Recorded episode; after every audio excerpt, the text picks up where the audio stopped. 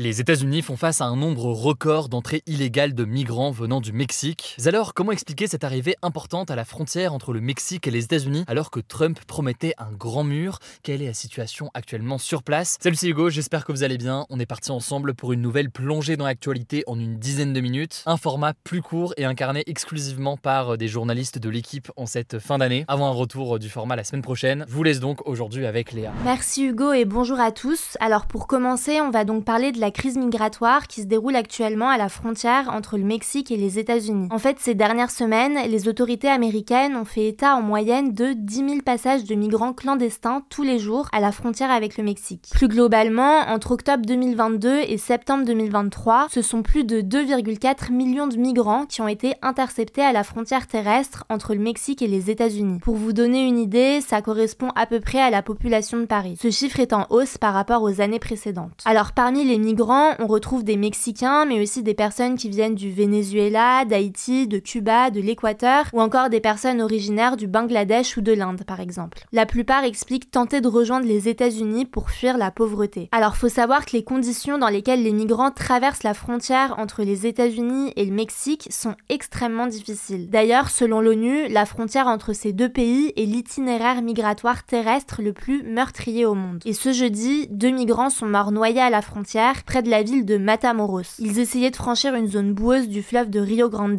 qui sépare les États-Unis du Mexique. Mais alors, comment réagissent les États-Unis face à cette arrivée de migrants? Alors déjà, les autorités américaines se disent débordées par ce qu'il se passe. Des points de passage entre le Mexique et les États-Unis ont d'ailleurs été suspendus en Arizona, en Californie et au Texas. Par ailleurs, le gouverneur du Texas, Greg Abbott, qui est républicain, donc du camp de Donald Trump, a signé le 18 décembre une loi qui criminalise l'entrée illégale dans Donc concrètement, avec cette loi, un étranger qui entre illégalement au Texas pourrait faire jusqu'à 6 mois de prison, voire 20 ans en cas de récidive. Bon alors cette loi, elle est censée entrer en vigueur en mars 2024, mais elle est en fait assez controversée. Déjà parce qu'elle prévoit de donner aux autorités de l'État, donc aux policiers du Texas, le pouvoir d'arrêter les migrants et de les expulser vers le Mexique, alors que ce sont normalement les autorités fédérales qui en ont la charge. C'est donc normalement pas au niveau de l'État que ça se passe, mais au niveau national. Face à ça, plusieurs organisations de défense des droits humains ont fait un recours en justice pour faire annuler cette loi parce qu'elles estiment que cette loi va à l'encontre de la Constitution qui est la loi suprême du pays. Par ailleurs, certaines organisations hispaniques redoutent une augmentation des contrôles aux faciès si cette loi est appliquée. En tout cas, le président américain Joe Biden et le président mexicain Andrés Manuel López Obrador se sont parlé au téléphone ce jeudi pour évoquer la question migratoire. Et ce mercredi, une réunion entre les dirigeants américains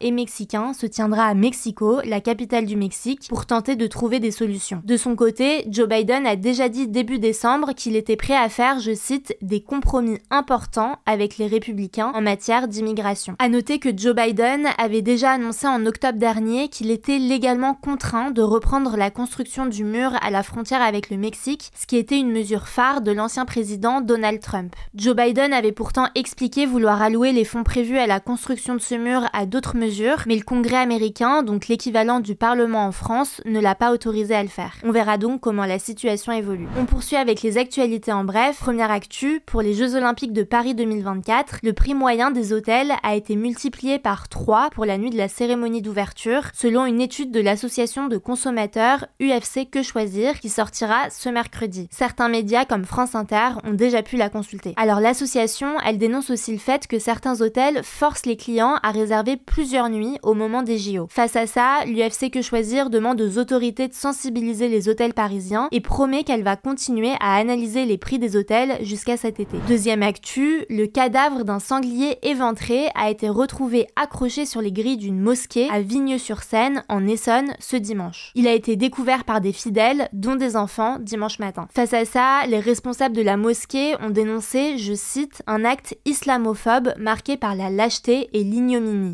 L'association culturelle des musulmans de Vigneux-sur-Seine a porté plainte contre X et une enquête est en cours. Troisième actu, en Russie, Alexei Navalny, qui est un prisonnier politique russe opposé au régime de Vladimir Poutine, a été transféré dans l'une des plus sévères colonies pénitentiaires russes qui est située en Arctique. C'est ce qu'a annoncé sa porte-parole ce lundi. Alors depuis, Alexei Navalny a précisé sur les réseaux sociaux qu'il allait bien, alors que ses proches n'avaient plus de ses nouvelles depuis trois semaines. De leur côté, les États-Unis se sont dit profondément inquiets des conditions de détention d'Alexei Navalny et ils ont exigé sa libération. Alexei Navalny a été arrêté en janvier 2021 et il a été condamné à une peine de prison de 19 ans pour extrémisme. Et on finit avec cette actu, Gérard Darmon, Carole Bouquet ou encore Carla Bruni ont signé avec une cinquantaine d'autres artistes une tribune de soutien à l'acteur français Gérard Depardieu qui a été publiée par Le Figaro ce lundi. Alors concrètement, ils dénoncent, je cite, un lynchage de l'acteur qui serait le dernier monstre sacré du cinéma. En fait, cette tribune, elle fait suite à l'indignation qui a provoqué la diffusion d'un reportage de complément d'enquête début décembre dans lequel on voit l'acteur tenir des propos misogynes et insultants envers des femmes, y compris une petite fille d'une dizaine d'années. Plusieurs associations féministes ont dénoncé cette tribune alors que Gérard Depardieu est mis en examen pour viol depuis 2020 et qu'il est accusé par plusieurs femmes de viol et d'agression sexuelle. Voilà, c'est la fin de ce résumé de l'actualité du jour. Évidemment, pensez à vous abonner pour ne pas rater le suivant, quelle que soit d'ailleurs